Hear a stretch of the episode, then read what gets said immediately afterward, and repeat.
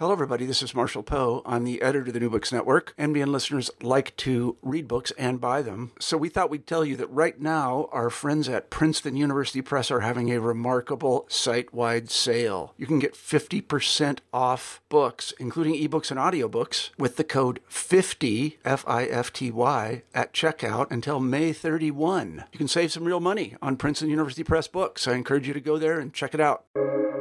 Welcome to the New Books Network. Hello, everyone. This is AJ Woodhams, host of the War Books podcast, where I interview today's best authors writing about war related topics. Today, I'm really excited to have Andy Hoehn and Thom Shanker uh, joining me on the show for their new book, Age of Danger Keeping America Safe in an Era of New Weapons and New Threats, um, which is just out.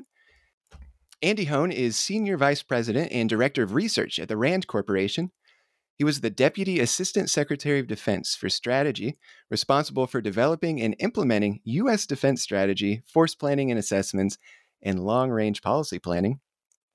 Thom Shanker is the director of the Project for Media and National Security. He was the National Security Foreign Policy Editor for the New York Times Washington Bureau and is co author of the New York Times bestseller Counterstrike The Untold Story of America's Secret Campaign Against Al Qaeda. Andy, Thom, how you doing today? Terrific. Thanks for having us. Thank you for having us on today. Yeah, thanks for joining me. And um, we were talking a little bit. So you are both my first. Um, this is the first three-person interview that I've done. So we'll, we'll try and and make it work. Um, so thank you both. And another first for this show is normally I have a lot of history books or books about past wars uh, that we're talking about, but this will be the first show where we're actually talking about the future of war, which is, of course, what your your book is about, but not completely because there's a lot of history um, that you talk about right up front, uh, national security history, which I'll be very interested to uh, to hear a little bit about. So, I guess first, you know, a question I've I've got for you both is why did you decide to write this book? Let me jump in, AJ. Um, again, thanks for having us. Really a pleasure to be here. This is uh, a partnership that I think is 20 years in the making. I got to know Thom when he was reporting for the New York Times in the Pentagon. Thom's a remarkable person. You know, we have spectators to history. Thom's a real witness to history. He's been on the ground. He knows the people. He knows the policy. I was I was uh, um, uh, head of strategy in the Pentagon. Thom was reporting for the New York Times. There were some things we were working out at the time that we wanted to make sure uh, you know a, a, larger public was aware of, and that's what really brought Thom and I into partnership. And we've been friends since then. But four or five years ago, we sat down over lunch and were puzzling with uh, what I'll call a paradox you know, we're spending more and more on national security, yet it wasn't clear that we necessarily thought ourselves feeling safer or more secure. Problems were mounting. We could see, you know, failed efforts in Iraq and Afghanistan, that uh, uh, we saw new threats rising. Uh, you know, we saw China's military modernizing.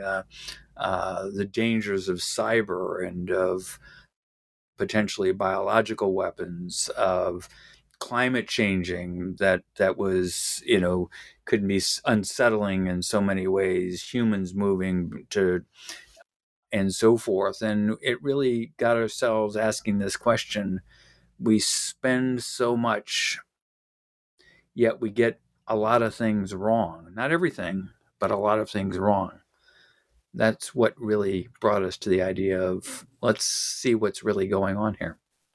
And, and, it really has been a four or five year process, as Andy says. Uh, we started out looking not narrowly, but specifically at what we called ticking time bombs. And that was the original theme that we were examining. And we did it over a series of, of dinners at this Lebanese restaurant near the Pentagon. We were such regulars that the waiter saw us coming and always found us a quiet table. And I, I, I like to say that Andy's the brains of this operation because we evolved away from a book looking at a series of specific problems to trying to take a more strategic view, you know, 30,000 feet, 60,000 feet, because you can't list every single problem the country might face. So, what are the tools? What are the approaches? What are the analytical systems that will prepare us for risks, even if we don't know what they are today? And that's the book that you're holding in your hand, AJ. Yeah, wonderful. Well, you know, talk about some of the the challenges that go into writing a book like this. You, you give two quotes at the beginning of the book that I like. Uh, the first is by uh, Ian Kershaw, who's a historian, and it's uh, "History is lived forward, but it is only understood backwards." And then immediately after that, you give a quote by Eric Edelman that is, the reason we get things wrong so much in national security is because it's really effing hard. Talk about that. Talk about the challenges that go into a book like this. Well, I think that's one of the reasons it took us really four years to do this, because the problems are like a a passing bullet train, and how, how do you paint a, a bullet train? Some of our chapters were written a year plus ago. Uh, not that we predicted the invasion of Ukraine, but the early Russia chapter clearly made the case that we should listen to what Putin says. He always does what he says. And so it should have been no surprise that he invaded Ukraine. Likewise, three years ago, we asked people what their biggest concerns were. And believe it or not, people said, well, don't know what kind of disease, Ebola, something else, but but we really fear global pandemic that nobody is, is ready for. So the challenge was having an open aperture of our mind, AJ, to, to new things and expanding the definition of national security beyond bullets and bombs and things that blow up and kill people. You know, there's another angle to this, AJ. Uh, you said, so how do, how do we, you know, find ourselves and what were the challenges of working through this? Both Thom and I have full time jobs. We're uh, but our full time jobs are in the national security, arena. Uh, I'm at the RAND Corporation. Thom's at uh, George Washington University. Uh, I think it was a real advantage because we're in this larger system. We're interacting with people. It gave us a chance to, you know, observe as we're on this bullet, you know, whereas this bullet train's going by. And, you know, we, we did almost all of our writing, you know, at nights, Saturday and Sunday mornings, um, uh, up early in the morning, and so forth.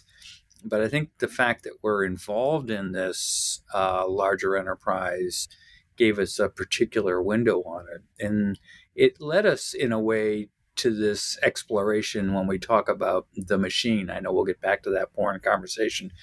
But you know we could see how the apparatus was working in some ways of the machine and but not working and not delivering in other ways. And you know i, I think we'll we'll want to talk some more about that. But it was i think the fact that we're you know um, part of that larger enterprise gave us a particularly good window on the problems that we see here yeah, absolutely. Uh, I mean, a note on fitting in writing time. I'm also um, uh, working on a novel actually, so I get trying to like fit into fit writing time in whenever you can, and then also just kind of like with with what you were talking about, Thom, with the challenges of writing a book over three years when things are constantly changing.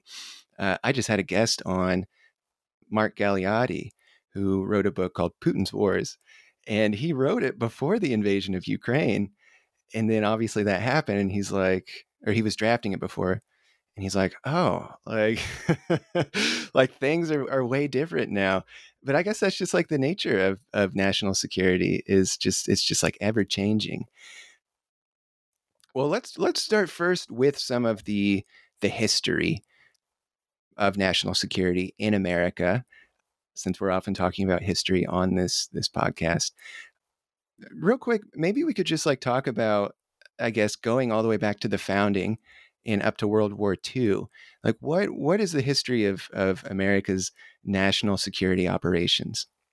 I, I think it's one of you know seeking clarity on the role of the United States in the world, how we thought about you know dealing with various problems, ours isn't a history. I mean, there, if, you know, I think your our our watchers and listeners are going to find better you know better histories but what we wanted to to say was we we really didn't have good clarity on America's role in the world until the end of the Second World War that uh, you know in the early days we didn't really have a national security machine we had we had we had a state department and we had a war department and we had a navy department. They were all part of the cabinet as you know in modern day terms the cabinet. They reported to the president. There weren't you know deep collaboration mechanisms not built in nothing like the current national security council system. And it's not to suggest there's no collaboration of course there is. But uh, you know the when we talk about the machinery of you know having systems that bring people together and planning and so forth that really is a you know that that's at the end of World War II. It's when we realize or decide as a country that uh, we need to be involved. Uh, not only do we need to be involved in the world, we need to lead in the world. And so we structures and mechanisms, uh, both here in the United States, but you know we built alliances, uh, economic instruments. You know the uh, the IMF, the World Bank, the General Agreement on Tariffs and Trade, all those things are part of the system that are built coming out of World War II. And before that, you know, it was others. It was, you know, uh, Great Britain, you know, set up the international system that guided so many things. But coming out of World War II, the United States decided we need to lead because that's what's in our interest. And if yeah, we're right. as a country, then we're going to have to do that. You're right. 1947 was actually a, a critical year for American national security because that's when the National Security Act uh, was passed. Which you know we've we've we've talked about the machine a little bit, but that's kind of like the machine that you write about. That's when that maybe if you want to call it gets put into to motion can we just real quick just like define the machine uh, for our audience? When you when you write about the machine what are you what are you writing about? Well the 1947 machine was this sort of first brand new car off the, the assembly line and you know it did everything. There was a you know the war department became the department of, of defense and a lot of the structures that we have even today were created then uh, and they served us pretty well but andy and i make the point that you know the 47 chevy which was a great car then lasted many, many years. It's been tinkered with, polished, some upgrades to, to the motor, but it didn't have a serious overhaul until 9 11. Uh, when the nation realized, or its leadership, that the machine hadn't prepared us for an attack on our homeland by Al Qaeda. And then the whole system was reformed. You have the Department of Homeland Security created out of lots of other agencies to be in charge. You have the National Counterterrorism Center created. You have an Office of Director of National Intelligence put over the entire 18 departments, agencies of the intelligence community, sort of like rather than having a whole kennel of dogs, the president wanted just one dog to kick, and that's the Director of National Intelligence. And you have you know, a, a new command, nor, uh, Northern Command, responsible for defense of the homeland. And our argument, AJ, is that machine worked pretty well. There has not been a significant attack on the homeland since then, and that is a tribute to that system. But that system was designed mostly to deal with one threat. And we call for the machine to be, if not completely reorganized, at least refocused from the zoom on counterterrorism, put to a panoramic view of a wider array of threats for the future. Yeah. And so obviously the title of your book is Age of Danger. So let's let's talk about the age of danger then. So the first kind of threat that that you both lay out is China maybe could we just talk about like our the the national security how how have we historically dealt with China from a national security perspective and then maybe talk about these threats that are coming out of China. AJ let me let me pick up here. This is uh and we're going to let the readers sort of get the whole story but I'll give you a few highlights here. You know if we go back to the beginning of the Cold War, I think China was very much on people's minds. Um, we know the the uh, you know the the focus on the Soviet Union and so forth. But in the first decade of the Cold Year, Cold War, China's on people's minds, and we know of the politics in this country, Senator McCarthy, the Red Scare, so forth, of of what this means to have, what it means to have communist leadership in China. But by the early '60s, as China goes its own way, it's not going to be subservient to the Soviet Union. It's going to, you know, chart its own course. I think it recedes. It's not, you know, it's not that it's on people's minds, but it's not a preoccupation. It's we're focused on the Cold War and we're focused on containing the Soviet threat. And that takes us through the 60s into the 70s, late 70s China embarks on a very different path. It's going to modernize, it's introducing, I'll say, quasi free market approaches. It wants to be part of the global economy. We can see that happening. But by the mid 80s, there's some very shrewd observers in the Defense Department that are looking out over time, and and uh, we we tell the story of uh, of uh, the two of these analysts, senior people, I say analysts, these are very senior, well well known people that are by the mid 80s are doing some economic forecasting and you know come to the conclusion that by the 2010 or so the China's economy is going to surpass the Soviet economy. So by the mid 80s they're not predicting the end of the Soviet Union, but they are predicting something else. This China's modernization effort has got ahead of steam and it's going to surpass the Soviet economy. And they're beginning to warn. Uh, you know, we talk about the machine. You know, there's a warning machine and an action machine. This is the beginning of the warning that says we need to pay attention to this. We need to pay attention to this challenge that is China. And that sets in motion sort of, I'll call the the slow awareness. You know, by the early 1990s, of course, the Soviet Union is no more, but there is more attention now to what this modernizing China has become. And by the mid 90s, there is a crisis over the Taiwan Straits. The uh, PLA, the People's Liberation Army, uh, fires some missiles in the vicinity of Taiwan because there's a concern that the government in Taiwan might be thinking about or moving toward independence. The United States responds to that, and at you know the it, it the the crisis settled us down pretty quickly because because the United States has enormous advantage at that point the China's leadership understands it is not ready and does not want to go to war with the United States. We send a carrier into the Taiwan Strait crisis is largely over.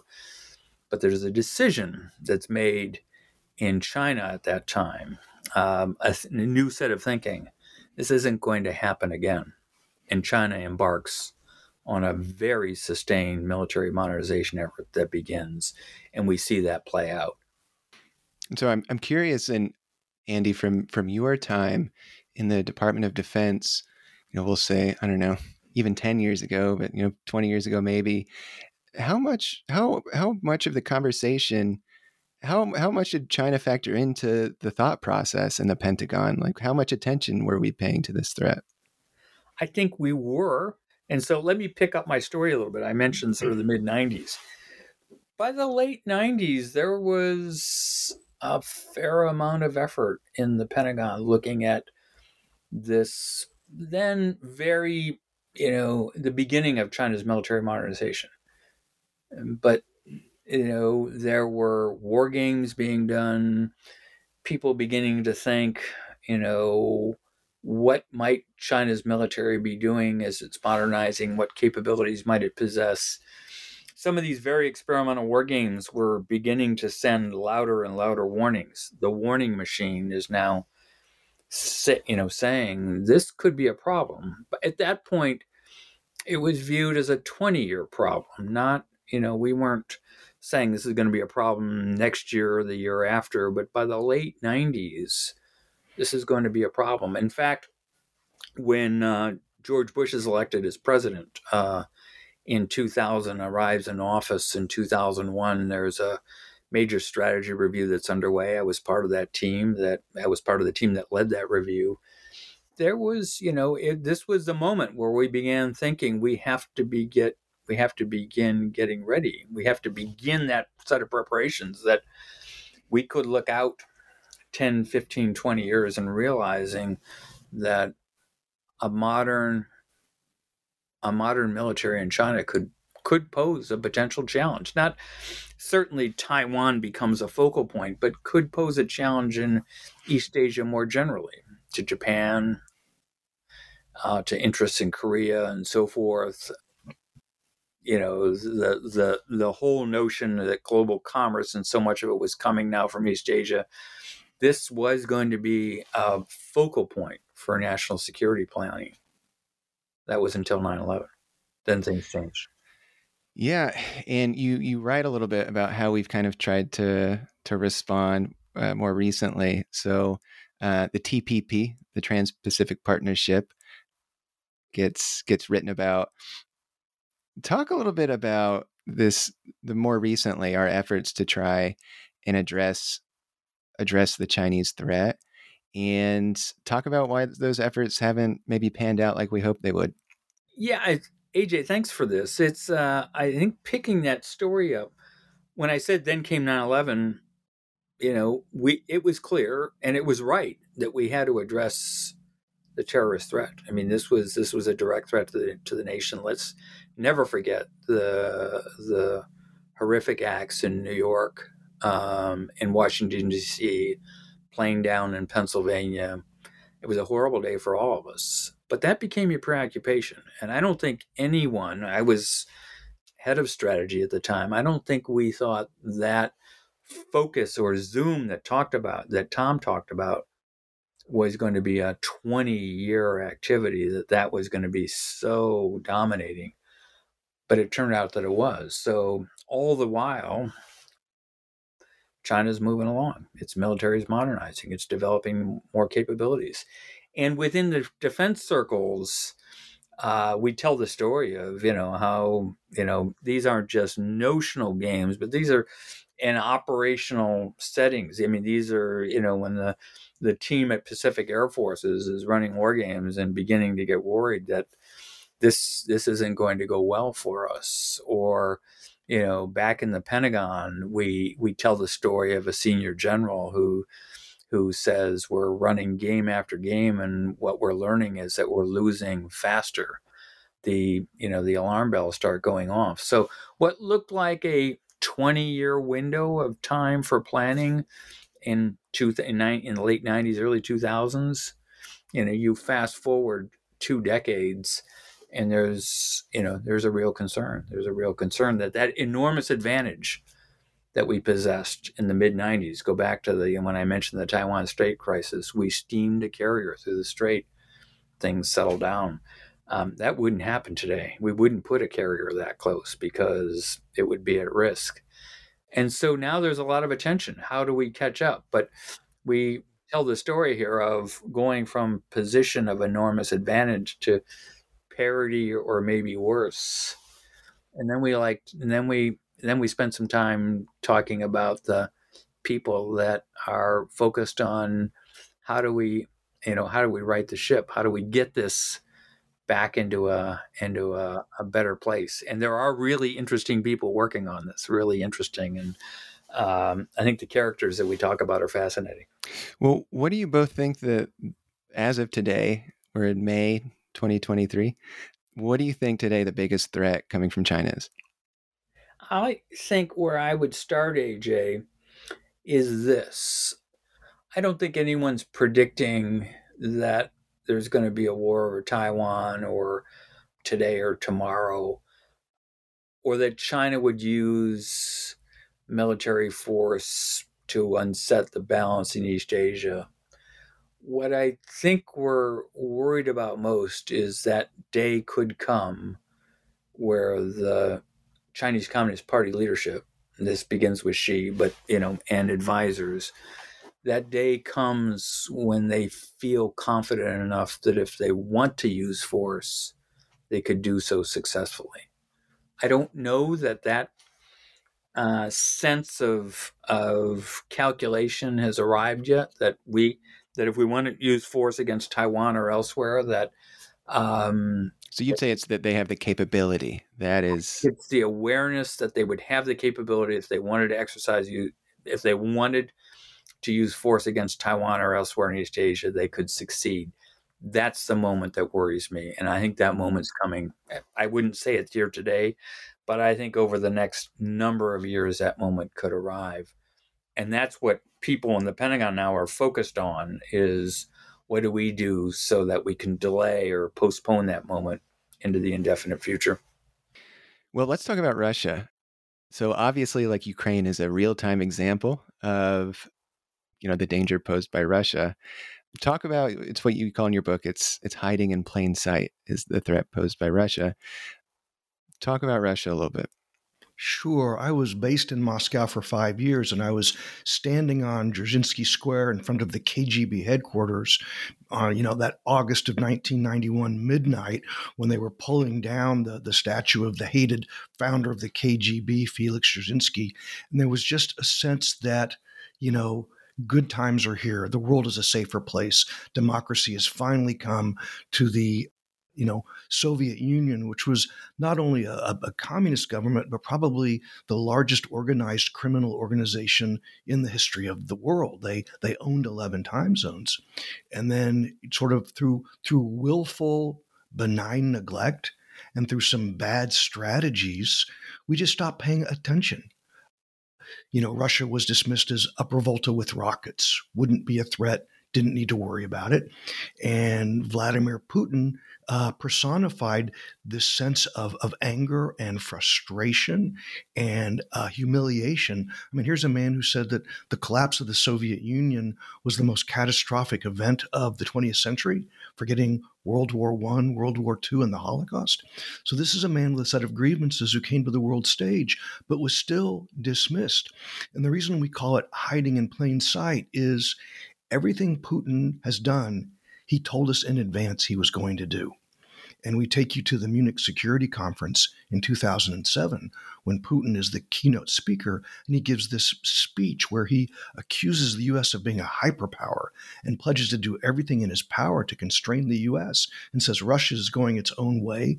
And while he doesn't declare the version of a Monroe Doctrine for Russia, he talks about the near abroad and Russia's role in exerting influence. And a year plus later, he invades Georgia, you know, completely taking the world by surprise. 2014, he makes the first move into Ukraine. And we, we talked to a senior general, uh, head of NATO military forces at the time, and he said the invasion of, of Crimea in 2014 caught him by such surprise that he went off like a well hit nine iron in a tile bathroom. I mean, that is one angry four star. And he came back to Washington to demand how he, as commander of NATO, could be caught completely surprised by a Russian invasion in Europe.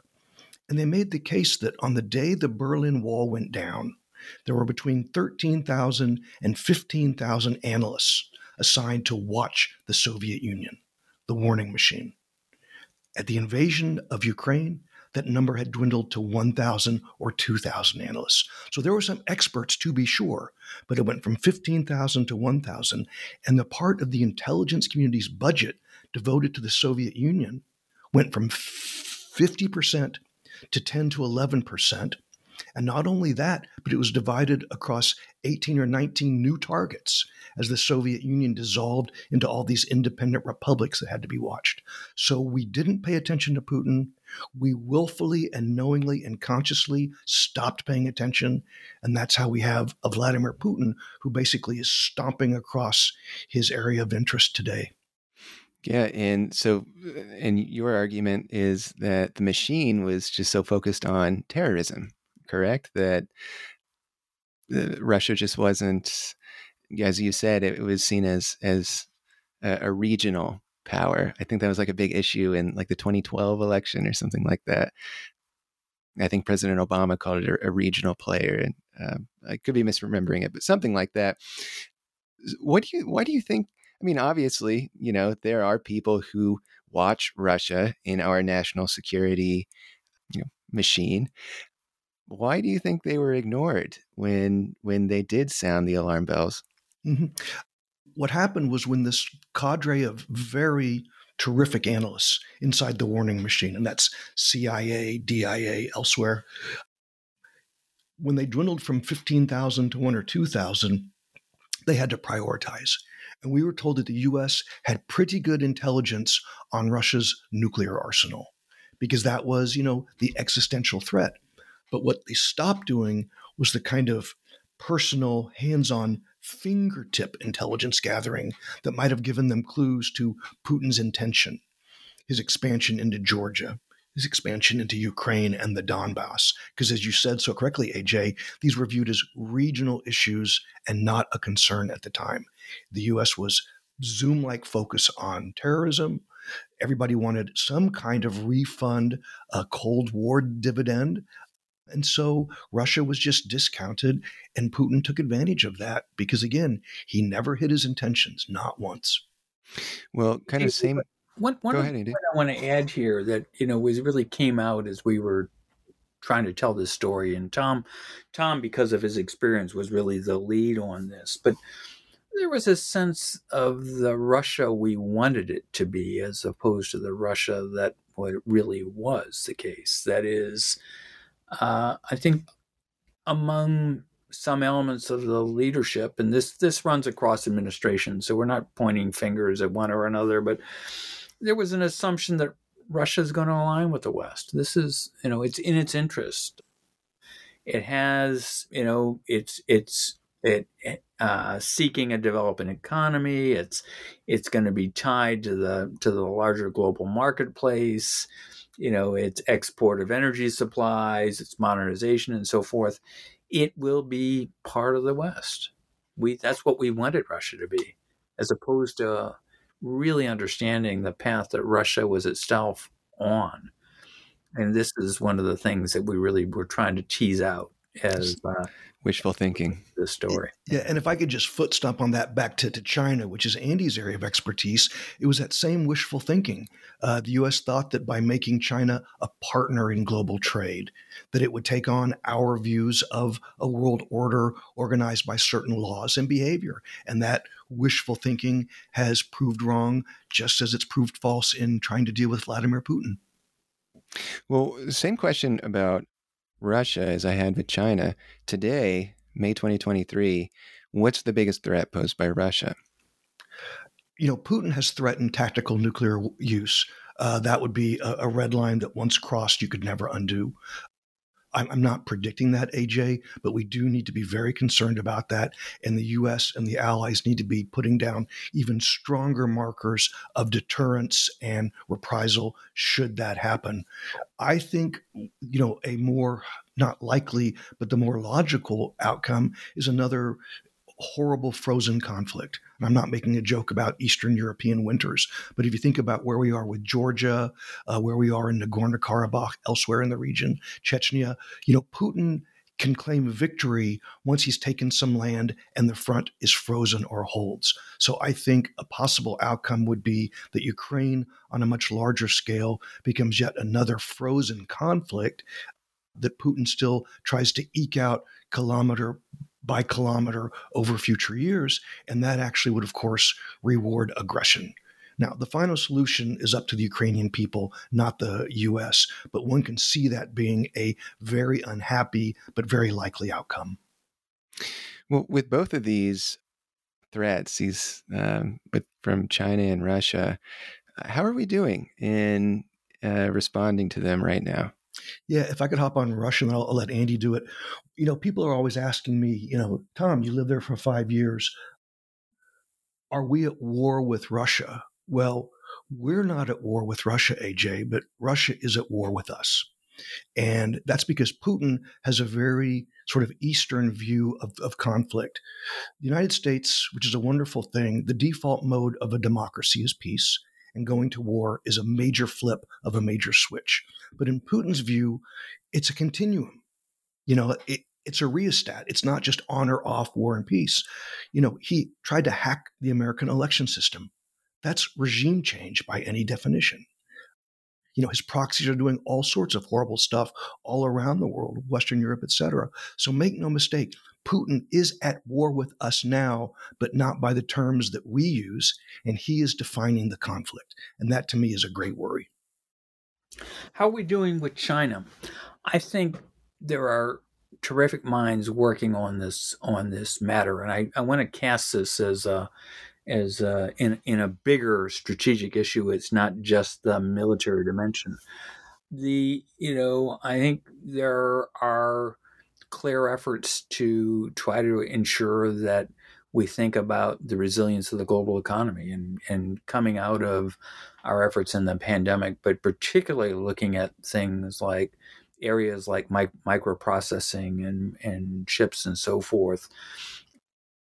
We're in an effort right now to build a more you know resilient system. So, you know, advanced manufacturing of microchips isn't taking place primarily on Taiwan, but is distributed more generally.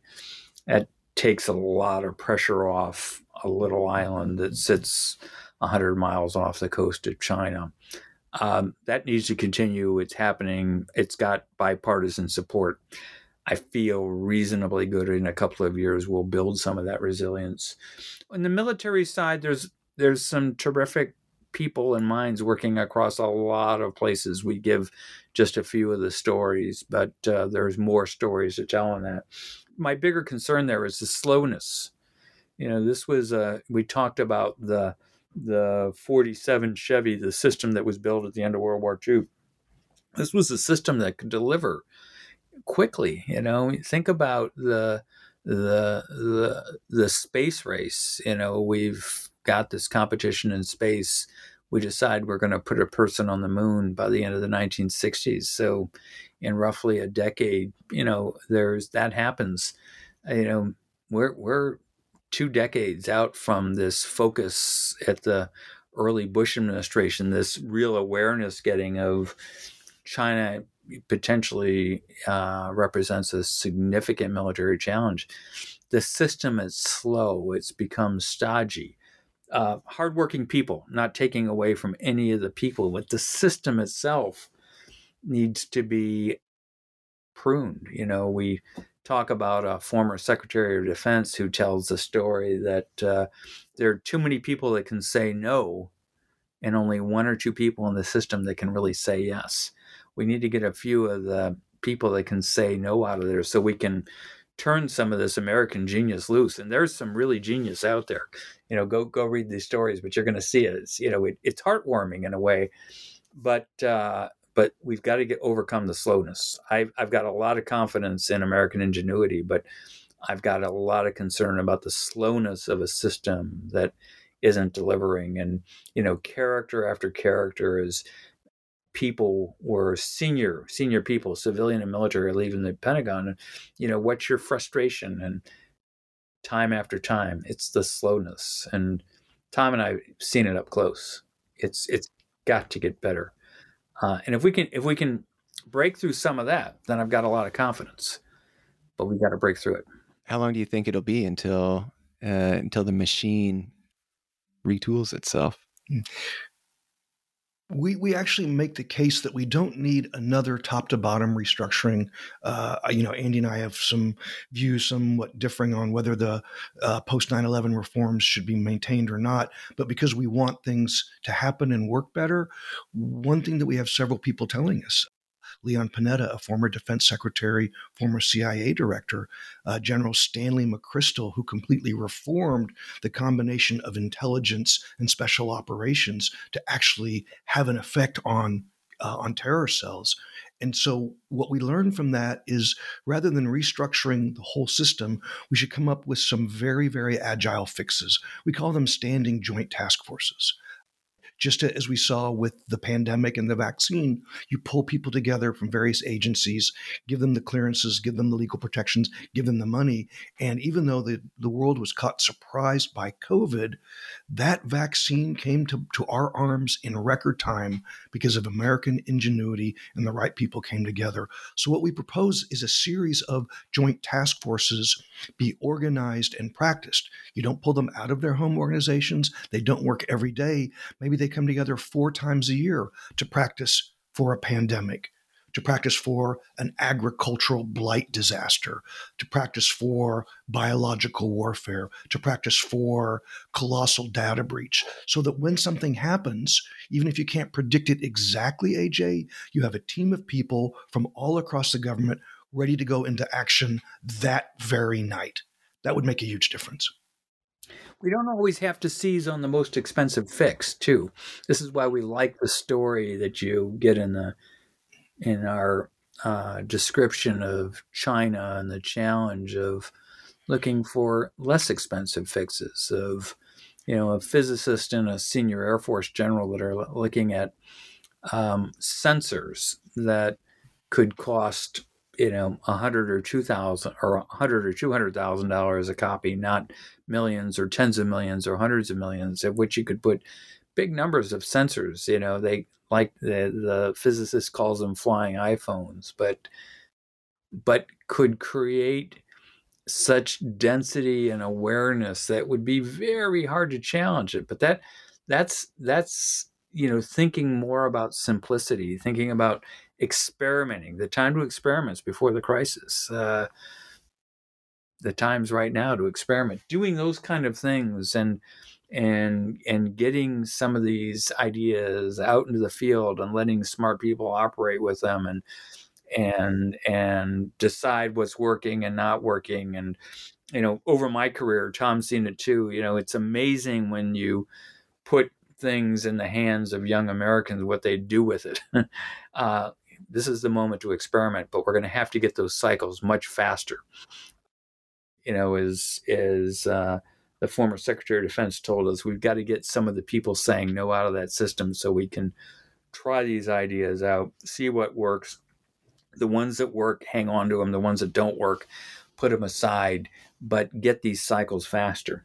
Congress has got a role to play here too because Congress authorizes and appropriates all the money um, we're hanging on to hardware and facilities and and parts of the machinery that we really don't need anymore. And of course, this is politics and these are jobs and so forth. We're not going to shed it all, but we got to get rid of some of it. We got to let some of that go because we're never going to unleash sort of this opportunity to think differently and move more creatively if we're having to you know you know keep the lights on and and and and keeping you know uh, capabilities operating that we just know we're not going to use anymore. So it's going to take the smarts of putting these packages together that Thom talked about. It's going to take leadership to stay focused on these problems. It's going to take congress that's going to have to create some space so this genius and ingenuity can uh, can be turned loose. And these are all things that the United States has done in the past. So we've got it in us. We just have to strip away some of the underbrush. Thom knows I, I, I have my wife and I have a weekend property uh, up in the Shenandoah Mountains, and I'll go there and and clear underbrush and uh, you know come home scratched up from thorns and whatnot. We've got to do a big clearing of the underbrush um, so that we can make some of this space for these things to happen. Um, you'll hear about a national security, security advisor in our final chapter. I want to underline it. The time to experiment is now. And we couldn't agree more. Let's we got to get on with the experiments because there is just enormous smarts and capability to turn loose here, but let's clear clear the underbrush, get the experiments underway. And with that in mind, I'm pretty bullish on the future. And, and if I could just compliment that, Andy's talking about the un- underbrush. I'll talk about the top canopy. One of my, you know, greatest realizations in this book, AJ, we, we went into it looking at policy and systems, but I, have come away agreeing with what Andy said about people. And there has never been a more, a more important time in the history of our nation for us to have leaders who act with integrity and sophistication.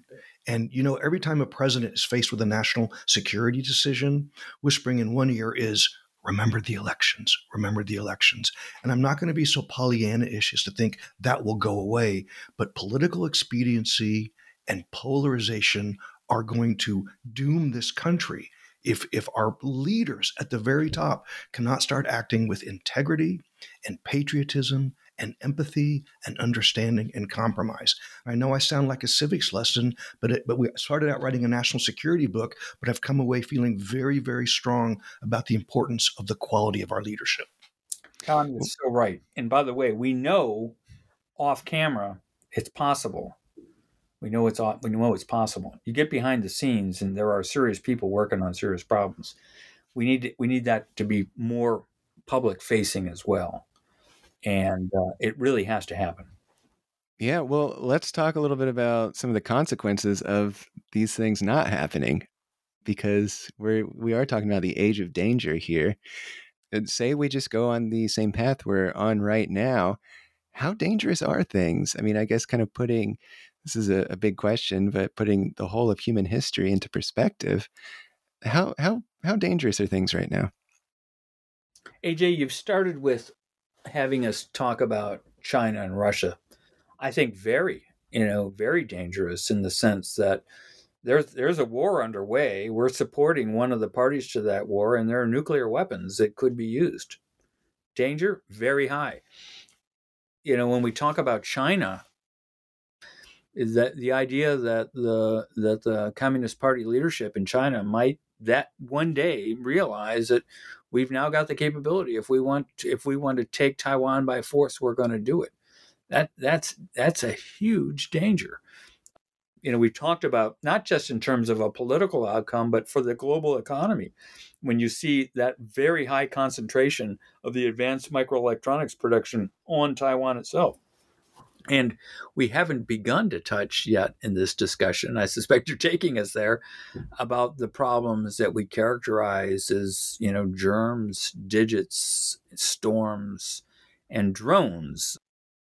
You know, these are layered on sort of the geopolitical, but yeah, I I I worry a lot. You know, we went through a pandemic and it wasn't COVID 19 was not the you know the worst threat we could face in terms of a biological outbreak. There are people that are far more worried, and you know I think we get about a B minus at best in terms of what we did. Tom did mention we we had a vaccine coming out of that, but the system wasn't delivering. It doesn't think about. We haven't built a, a, a public health preparedness system that thinks the way the military thinks. That is ready. Like when the military thinks about readiness, they, they think ready to fight tonight. You know, tonight, not tomorrow, the next day, tonight. We need a public health preparedness that's thinking the same way. So climate change is a perfect example of that. It's a problem that, you know, most sentient people agree. But what we look at in our book, AJ, is the the sort of unexpected second and third order impacts on national security of, of climate change. I mean, the military is well aware that some of its most significant installations on the coasts, Norfolk, Virginia, uh, San Diego, Coronado, the subbase in Washington state could be underwater in 20 or 30 years. And there's just not enough money in, in the budget to deal with that forced migration as well. I mean, a billion people could be moving north from Africa toward Europe and the Middle East over coming decades. And the, the instability that that would bring is, is simply frightening. You know, Andy spoke about uh, pandemic and the rush to get the vaccine. And the coming crisis could be even worse. I, I, I would never say that you know any death above zero is too many, but let's recall that 3,000 people died on 9/11, but COVID has claimed a million American lives. But this nation never went on a war footing to fight COVID. And people said, well, it had been 100 years since the Spanish flu. I would just like to recall also, it's been only 150 years since the Irish potato famine, which not only devastated the Irish economy in Ireland, but also on the continent of Europe, where 100,000 people, and there are people in the US now who are worried about a, a agra catastrophe naturally occurring, man made from a lab, or even terrorists. And there's a retired chairman of the Joint Chiefs of Staff who became president at Kansas State University. He had read all the intelligence about Al Qaeda experimenting with brucellosis and other crop and livestock disease. And he was so concerned about a agro terror attack that he got billions of dollars from the US government to build the National Bioagro Defense Facility at Kansas State University. This is a building that most people have never even heard of, but this could be one of the most life saving investments that America has made. And so it's that kind of creative thinking because there are people who are convinced that the age of danger is rushing toward us, and they're trying to think outside the box on ways to resolve it.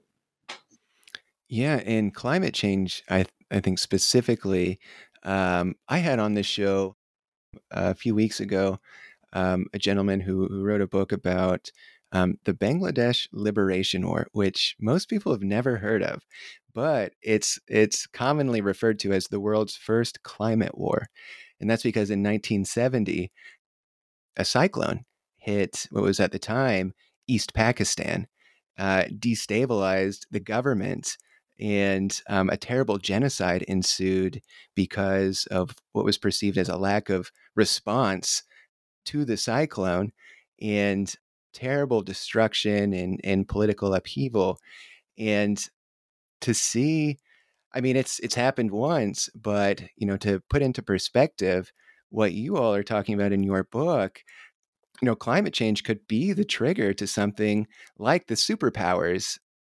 So I don't know if this is I don't know the geography of Taiwan, but you know, let's say that you know Taiwan is is affected by climate change and and China perceives it as a good time to invade Taiwan and then America responds to um, the invasion of Taiwan and you're like holy cow what started all this was something like climate change now I don't know how plausible that situation is there are even more recent examples. The Syrian civil war, which has been catastrophic for those local populations, had a big climate element.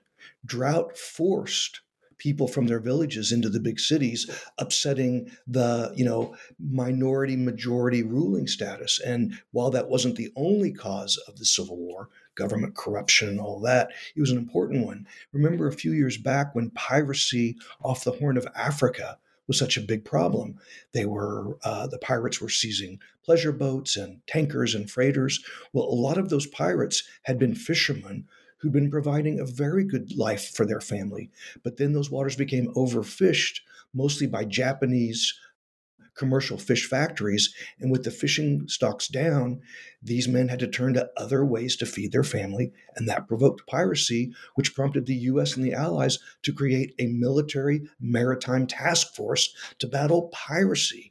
I mean, it's something out of Thomas Jefferson's day. So, some of the movement to our southern borders, some of the migration attributed uh, to some from some of the experts we met with to you know the the crop failures and so forth that are happening in Central and and South America. And you mentioned Taiwan, AJ. You know, uh, we talk about a Chinese invasion of Taiwan, but a cyclone that that um, disrupts or damages the the uh, microchip factories at Taiwan Semiconductor Industries um, can have just as great an impact on the global economy as an invasion could. So there, there, this is this is a real issue, and you know, there's always been climate uh, effects. You know, if you talk to the U.S. military, one of the great things that the United States does in the world is provides humanitarian assistance and you know i think it's you know i think it's a source of pride for us as americans that we do this around the world uh, increasingly the american military is providing humanitarian assistance at home you know, we tell the story of, you know, the National Guard that's not just fighting fires on a seasonal basis, but doing it increasingly, you know, uh, year round. You know, how we have to respond to uh, storm events that are of uh, increasing, uh, you know, that, that have growing damage and, and of increasing frequency here at home. It may be the right thing for the National Guard to be helping deal and providing humanitarian assistance at home, but that's also the part of the National Guard that's not going to be there if you want to call it up to do something else. So these are some of the compounding effects that we see as we're we're looking at this issue of climate change, and it adds to the problems that we're really calling out in this book. We we close our climate chapter with a quote that applies all across the national security spectrum. It's a very smart analyst who says, you know, the government's saying the right things on climate change, just like it's saying the right things on pandemic and all of that. But she told us a plan without a budget is a fantasy. And they're and they're not putting money to back the words at this range of more panoramic threats that we're describing. Well, uh, question for you both. Right now, at at this point in time, what should be the number one priority for America's national security experts? Uh, I'll start with that, AJ. I think first off, we've touched on it throughout this great conversation. It's opening the the lens, you know, looking more broadly at what we think about national security you know neither Thom nor I want to be dismissive, but there are the uh, of of where some of the focus is. But as we went to Zoom and stayed on Zoom, that was the problem. That was terrorism, and as we found ourselves preoccupied in the Middle East for two decades, these new issues were arising, uh, were, were growing. These new threats were growing. We need to open the aperture and and think of these problems, not just China and Russia, but as you know, we think about germs, digits, storms, and drones, which we haven't talked about yet. But drones, in a way, is uh, our shorthand for saying areas of technology advantage. We've got to have that aperture opened. We've got to look at these in a more holistic way. And this is the moment we're not we're not advocates for creating new departments but we are advocates for creating structures across departments. We've got these verticals Department of Defense, Department of State, the CIA, increasingly the Department of Treasury, the Department of Commerce, as we think about, you know, how we get resilience in the global economy and so forth, and others, um, Health and Human Services, when we and CDC and so forth we need to build the horizontals across those verticals. We've got the departments, they're the vertical structure. We need the horizontal structure. Those are the standing joint task forces that Thom talked about. They need to be empowered to be looking at how we're going to handle with problems. They need to run serious training exercises, experiments. This is the moment to experiment, to really see how we're going to deal. Throw hard problems at these at these people. Let them experiment. Let them see where the where the where the uh, vulnerabilities are, and then turn to fixing them.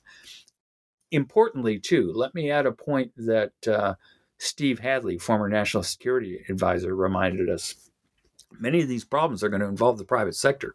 So this isn't just building horizontals across the government. It's going to have the private sector involved.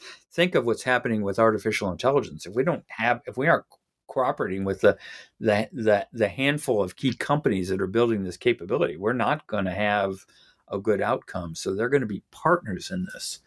And we have to find ways to bring build that partnership, create these horizontals and and then we have to also beware of the temptation to bring every big problem into the White House. We don't want to do that. Thom talked about things becoming political. If it's going to go to the White House, it's going to become political. Yes, the president and key advisors have to make decisions, but we have to create that structure across departments and agencies, including the private sector, that's going to be equipped to carry out the policy when it's done. We can't run every problem out of the White House. And so that's the beginning of the solution as we see it. I love the Stan McChrystal uh, line that he talked to us about. It's in his book, but we, we had a good period of time with him. And he, he talked about when he built the new apparatus, he had a guideline in his mind, and that was set up the structure, set up the rules, and let it run. He called it eyes on, hands off. Put guardrails around it. We're not going to do illegal things. We're not going to do immoral things, but empower the people whose job it is to do their jobs. Don't don't make them ask permission every time we have to go and do something. And give them the guidelines, you know, set guardrails or rules around it and empower them to do it. Eyes on, hands off. It sounds like a really good rule to us. Well, AJ, I would say in answer to your question, you know, the, the military is very, very good at fighting off the crocodile closest to the canoe, or in my case, the crocodile closest to, to the kayak. And we simply cannot ignore current and rapidly approaching problems. But I think our government and its analysts and the people inside also need to make sure that the future has a seat at the table. And that's what's been missing for too long. Wow, wonderful. Well, Andy, Thom, I know that we're we're over our time, um, so thank you both for sticking here with me. For just kind of like lastly, if people want to, uh, if they want to follow you, if they want to find out more about what you're working on, where can they do that at? Uh, we have a brand new website for the book, ageofdanger.com, and I'm on uh, Facebook and LinkedIn and Twitter against my my better wishes. My my wife prohibited me from being on Twitter my 25 years at the New York Times because she knew I'd get fired. But now now that I'm an academic, she says, okay, you can be on Twitter. You can find us there. We look forward to hearing from your listeners. This has been a terrific conversation. We're really yeah, and I again like I learned so much from your book and a little. I mean, it's a little little frightening at times, but I'm glad to hear you're both you know optimistic so thank you both for joining me. And everyone, check out Age of Danger. Um, go buy a copy. Go check it out from your library. It's worth the read. And Andy, Thom, thank you so much. Thank you, AJ. It was a great discussion. Terrific time.